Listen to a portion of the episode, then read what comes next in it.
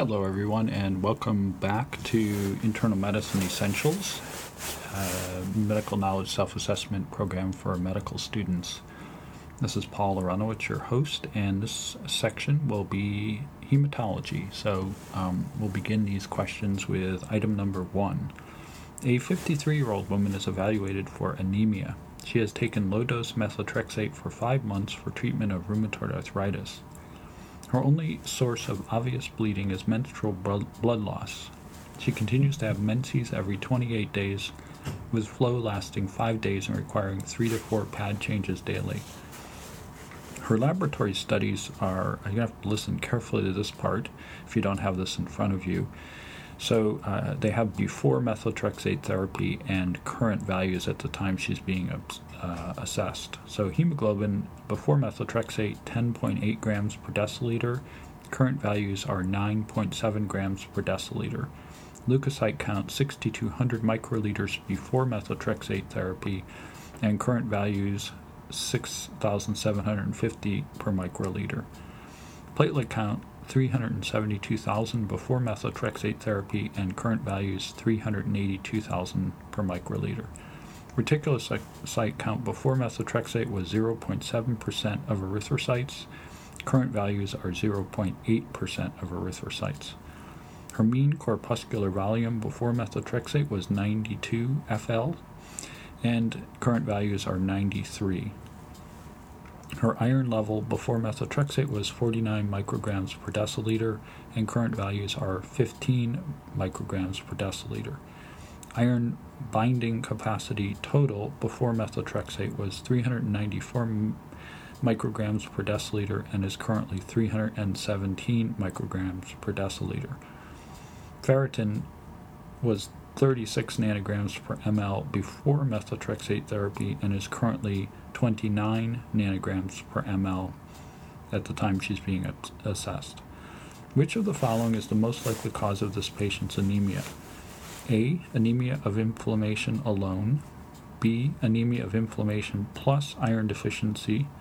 C. Iron deficiency alone. Or D. Methotrexate induced anemia. Again, those answers are A. Anemia of inflammation alone. B. Anemia of inflammation plus iron deficiency. C. Iron deficiency alone.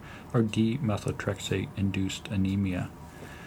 Okay, before I give you the answer to this question, I'm going to tell you I think this is a very tough question, although it's a very valuable question to get a handle on because we see this all the time in internal medicine, particularly in sick patients in the hospital or in sick patients with chronic diseases.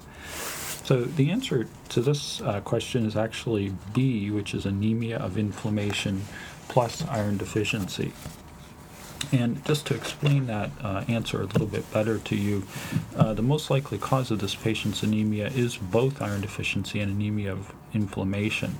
So she has rheumatoid arthritis, uh, which would be the cause of her anemia of inflammation. And the way anemia of inflammation is thought to work is that there are inflammatory cytokines which block iron utilization and also decrease transferrin saturation and calculated serum total iron binding capacity levels, or TIBC.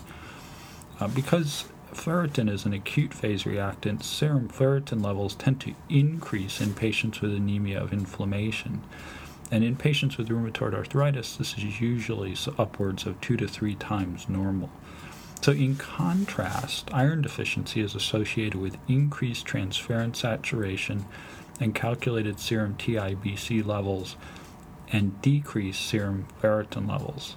So, the problem with a question like this, or reality, because we see this all the time, is that when inflammation accompanies iron deficiency, inflammatory cytokines always confound the expected pattern of serum iron studies.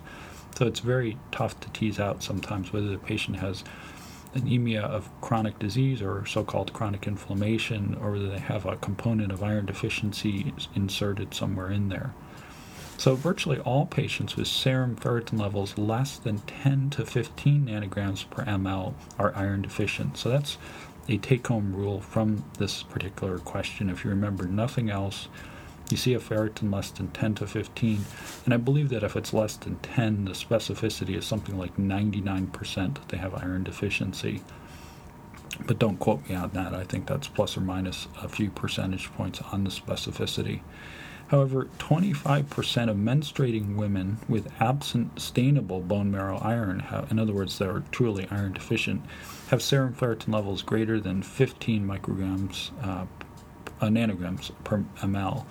So, assuming an absence of inflammation, higher serum, serum ferritin cutoff limits of 30 to 41 nanograms per ml improve the accuracy of diagnosing iron deficiency in women during their reproductive years. So, that's another sort of take home point from this is that younger women of reproductive age may have higher ferritin levels but truly be iron deficient. So, in patients with rheumatoid arthritis, as I mentioned, serum ferritin levels may rise by as much as threefold as a result of the effects of the inflammatory cytokines. So, this patient's serum ferritin levels of 29 and subsequently 36 nanograms per ml supported diagnosis of iron deficiency in the setting of her inflammatory illness. So, uh, generally, serum ferritin levels less than 1 to 120 nanograms per ml reflect iron deficiency in patients who have inflammatory conditions. So, if you're going to take home uh, a second or third teaching point from this question, it's that if you see a ferritin that's less than 100 in someone who has a reason to have chronic inflammation or chronic uh, inflammatory anemia, then you're going to be thinking that they also have iron deficiency as well. So, uh, while monthly menstrual blood loss is the most likely cause of iron deficiency in this patient, she should probably also undergo colon cancer screening since she's greater than age 50 to make sure that um, the other possibility isn't that she has a gastrointestinal blood loss from a malignancy. So, that needs to be ruled out given her age. Uh, you never want to write it off to um, menstrual blood loss in someone this age who hasn't been screened for colon cancer at the appropriate age of 50. And then finally, regarding the methotrexate, which they sort of threw in there as a little bit of a curveball, I think, that's an antimetabolite that inhibits dihydrofolate reductase and causes megaloblastic maturation. However, low dose methotrexate is unlikely to cause significant megaloblastic anemia, whereas higher doses may do so with a significant rise in MCV. So this patient's uh, normal and unchanging MCV uh, values exclude a diagnosis of methotrexate-induced anemia. So it wasn't too much of a curveball because you really needed to pay attention to the MCV as you always do in a patient with anemia. So key point in this uh, very hard, I think, question, but very a good question to have a handle on is that serum ferritin levels less than 100 to 120 nanogram per ml may reflect coexisting iron deficiency in patient with inflammatory states.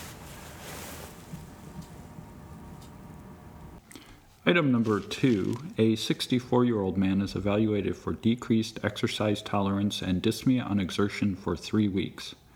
He underwent gastric bypass surgery six months ago and has lost 27 kilograms, or 60 pounds. On physical examination, temperature is 36.7 degrees centigrade, blood pressure is 137 over 78 millimeters of mercury, pulse rate is 104 per minute, and respiratory rate is 17 per minute. Body mass index is 32. The patient has pale conjunctiva. Cardiopulmonary and neurologic examination findings are normal. Results of initial laboratory studies show a hemoglobin level of 7.4 grams per deciliter, a mean corpuscular volume of 104, a serum cobalamin, otherwise known as vitamin B12 level, in the low normal range, and a normal red blood cell folate level. An electrocardiogram is normal. Which of the following is the most appropriate next diagnostic tests? A bone marrow aspiration and biopsy, B, hemoglobin electrophoresis, C, serum homocysteine and methylmalonic acid measurements, or D, serum iron studies. And again, those choices are A, bone marrow aspiration and biopsy, B, hemoglobin electrophoresis, C, serum homocysteine and methylmalonic acid measurements, or D, serum iron studies. So please key in your answer to that question. Well, the answer here is C, which is uh, serum homocysteine and methylmalonic acid measurements. Uh, basically, this patient's findings both on his labs and his history are suggestive of uh, vitamin B12 deficiency. And so you would want to check a homocysteine and methylmalonic acid levels. Now you're probably wondering then why the B12 is only low normal, and we'll come to that. So he has a history of gastric bypass surgery, and so he basically bypassing part of the small bowel, and it puts him at serious risk for vitamin B12 deficiency. His serum B12 level is the low normal range uh, and actually requires further assessment. An elevated methylmalonic acid level is more sensitive and more specific for diagnosing cobalamin deficiency than just the low serum vitamin B12 level, because serum vitamin B12 levels do not adequately assess tissue vitamin B12 stores, especially in patients with serum vitamin B12 levels in the low to normal range.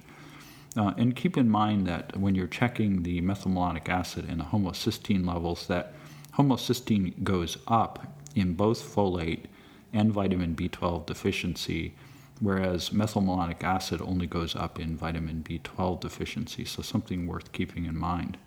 In patients with cobalamin deficiency, aka vitamin B12 deficiency, both of these uh, levels are going to be increased.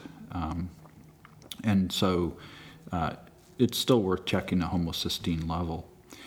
Uh, as far as the other answers go, bone marrow aspiration and biopsy are helpful in evaluating causes of megaloblastic anemia, but you're not usually going to subject a patient to a bone marrow biopsy until you've ruled out cobalamin, cobalamin or uh, folate deficiency. And then hemoglobin electrophoresis is done um, when you're suspicious for a hemoglobin uh, subcomponent abnormality.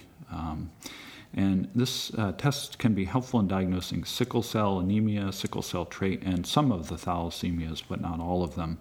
Hemoglobinopathies tend to be characterized by abnormal erythrocyte morphology and microcytosis, which this patient uh, does not have microcytosis, so you wouldn't go down the hemoglobin electrophoresis route. It's a, a relatively expensive test and would be high, a very low yield in this patient with a history of a gastric bypass procedure.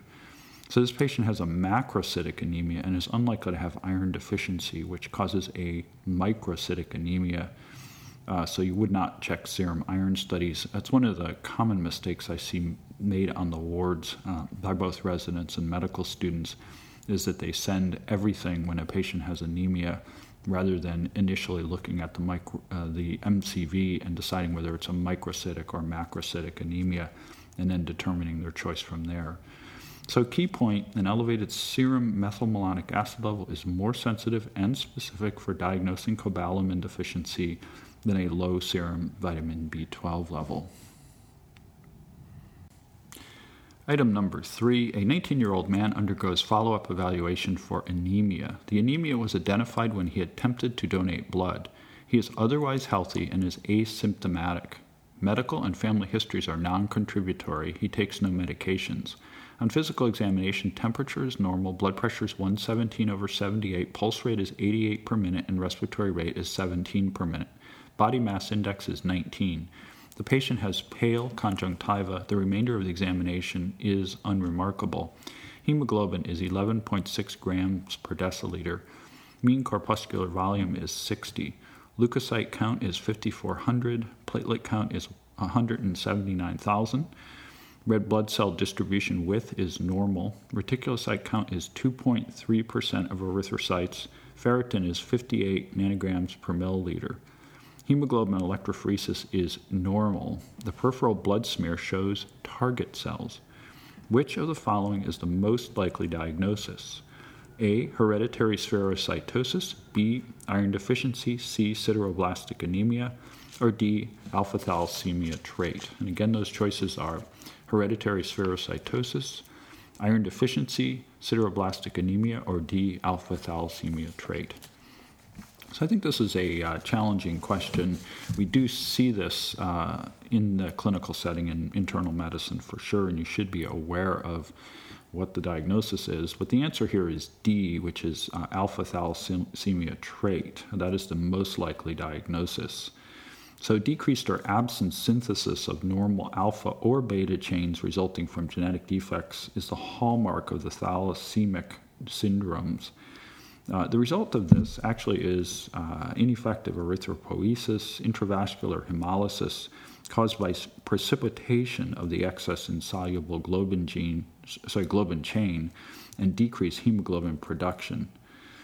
So, alpha thalassemia trait, which is what this patient has, is associated with mild anemia, which he has mild anemia, microcytosis, hypochromia, target cells on the peripheral blood smear, and in adults, normal hemoglobin uh, electrophoresis results. So I underline that. You would have normal hemoglobin electrophoresis results in adults with alpha thal trait. Uh, and one thing I'm just going to point out at this uh, juncture here is that the patient was noted to have pale conjunctiva. I'm not sure I totally necessarily buy that. His uh, hemoglobin is 11.6. Um, that is a uh, kind of borderline call in terms of the paleness of the conjunctiva according to the physical examination literature. He could have it. I'm not saying he doesn't. And they wrote the test question, not me. I think I'm not sure I would have put that in there. In any case, be that as it may, uh, the uh, alpha variant is found in 2 to 3% of black persons and is often mistaken for iron deficiency. So, in an African American person and who has uh, this type of presentation, think about alpha thal uh, trait. Um, the patient's peripheral blood smear demonstrates target cells, which makes thalassaemic syndrome the most likely diagnosis, and the normal hemoglobin electrophoresis results are suggestive of alpha thal trait. Alpha thal trait is more definitively diagnosed, if you're wondering how you would confirm your suspicion, by a globin gene synthesis study but is more often suggested by simply looking at the chronic microcytic anemia, the fact that uh, he has target cells, normal serum iron studies, and normal hemoglobin electrophoresis. And no treatment is necessary in this case. Obviously, he was asymptomatic. This was found when he was trying to donate blood. He's 19 years old and hasn't had a problem with it. As far as hereditary spherocytosis goes, Hopefully, you didn't choose this one because remember, the most common thing you're going to see on a peripheral smear in someone with hereditary spherocytosis is what? That's right, spherocytes. Um, so they can have a normal or an increased MCV depending on the degree of erythrocytosis. And uh, they can also uh, are going to lack the normal central pallor, which is what makes their cells look like spherocytes. Uh, patients with iron deficiency anemia may note fatigue, malaise, irritability, decreased exercise tolerance, and headaches, which actually can appear before symptoms of overt anemia like shortness of breath and chest pain and things like that. Uh, and those findings were not present in this patient. Um, and then sideroblastic anemia is characterized by decreased erythrocyte count caused by ineffective erythropoiesis and by hyperchromic normocytic or macrocytic erythrocytes and get this with basophilic stippling. So if you hear basophilic stippling, you should be considering sideroblastic anemia in your differential. Uh, so this, these findings were not uh, present in this patient and therefore not compatible with the diagnosis. So key point in this question, alpha thalassemia trait is associated with mild anemia, microcytosis, hypochromia, target cells on the peripheral blood smear, and in adults, normal hemoglobin electrophoresis? Uh, I think that's a hard question. Uh, we don't um, spend enough time talking about the uh, hemoglobinopathies really in internal medicine, I think. Um, we don't do them justice.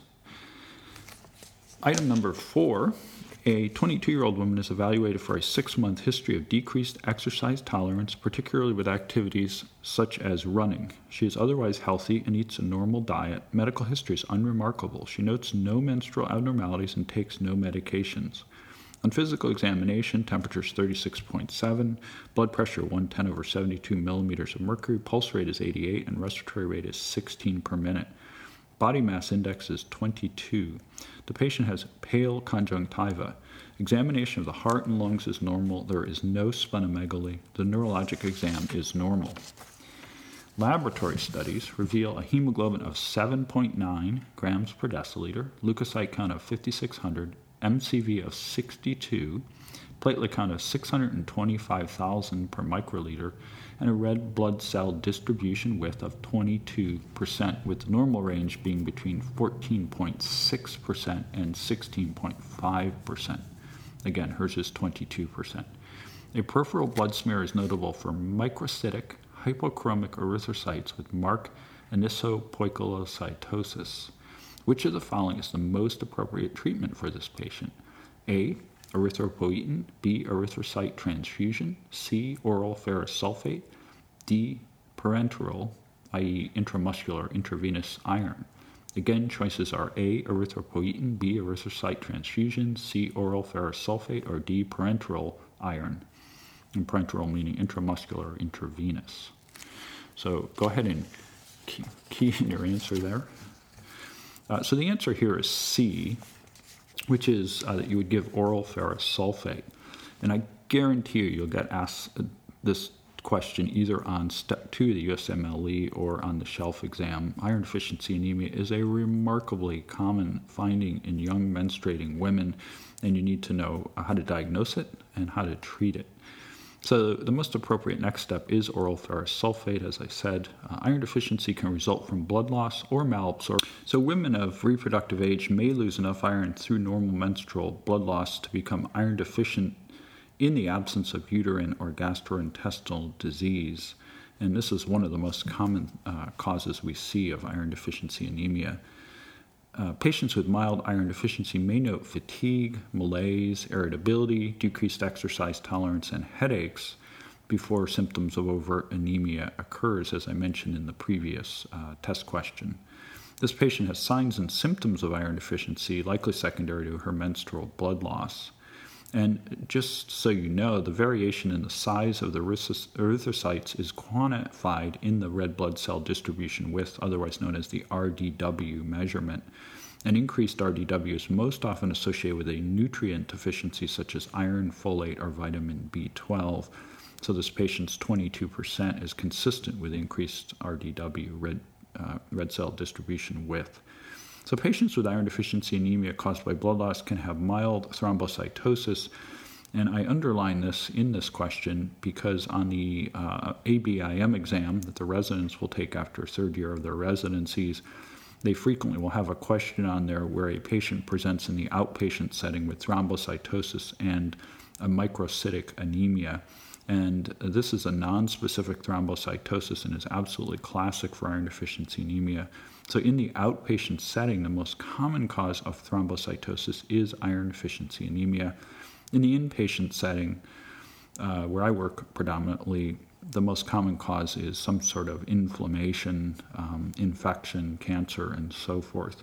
But one of the first things you're supposed to think about is, throm- is th- in thrombocytosis is iron deficiency anemia. So, for simple iron deficiency, oral ferrous sulfate, which is relatively inexpensive and available without a prescription, would be effective and is therefore the most appropriate treatment option. Initiation of erythropoiesis stimulating agents should only be considered after patients have been evaluated for other causes of their anemia and iron stores are known to be adequate. Uh, we tend to use uh, these erythropoiesis agents uh, most frequently in uh, end stage kidney disease patients. Erythrocyte transfusions are reserved for patients with severe symptomatic anemia in whom rapid correction is necessary because you're trying to prevent cardiovascular complications such as heart failure or myocardial infarction. Uh, currently, the cutoff in a situation like this would be probably uh, uh, less than 21% uh, on the hematocrit. And as far as parenteral iron goes, either intramuscular or iron dextran or intravenous iron sucrose. These are reserved for patients receiving dialysis or for patients who cannot absorb or tolerate oral iron replacement. So we don't use this very often in the outpatient setting unless somebody's on dialysis. So the key point in this question is for patients with simple iron deficiency, oral ferrous sulfate is the least expensive and simplest treatment option. Okay, item number five, which will be the last question in, in this particular podcast. A 57 year old woman with chronic lymphocytic leukemia, aka CLL, is evaluated in the emergency department because of a two week history of increasing malaise, decreased exercise tolerance, and darkened urine. Her CLL was last treated two months ago with fludarabine, cyclophosphamide, and rituximab. On physical examination, the patient has scleral icterus. Temperature is 37.3 degrees centigrade. Blood pressure is 142 over 82 millimeters of mercury. Pulse rate is 117 per minute. And respiratory rate is 18 per minute. Mild lymphadenopathy is palpated in the cervical area. Cardiopulmonary examination discloses a regular tachycardia and crackles at the bases of both lungs. Splenomegaly is found on abdominal examination. Her labs uh, reveal a hemoglobin of 6.9 grams per deciliter, leukocyte count 6,500, platelet count 250,000, reticulocyte count 10% of erythrocytes, total bilirubin 6.3 milligrams per deciliter, direct bilirubin 0.5 milligrams per deciliter, lactate dehydrogenase 357 units per liter, which is elevated by the way. Direct antiglobulin or Coombs test is positive for IgG. A peripheral blood smear reveals spherocytosis but is otherwise unremarkable. Which of the following is the most likely diagnosis? A. Alpha thalassemia, B. Autoimmune hemolytic anemia, C. Hereditary spherocytosis, or D. Microangiopathic hemolytic anemia. Again, choices alpha thalassemia, B. Autoimmune hem- hemolytic anemia, C. Hereditary spherocytosis, or D.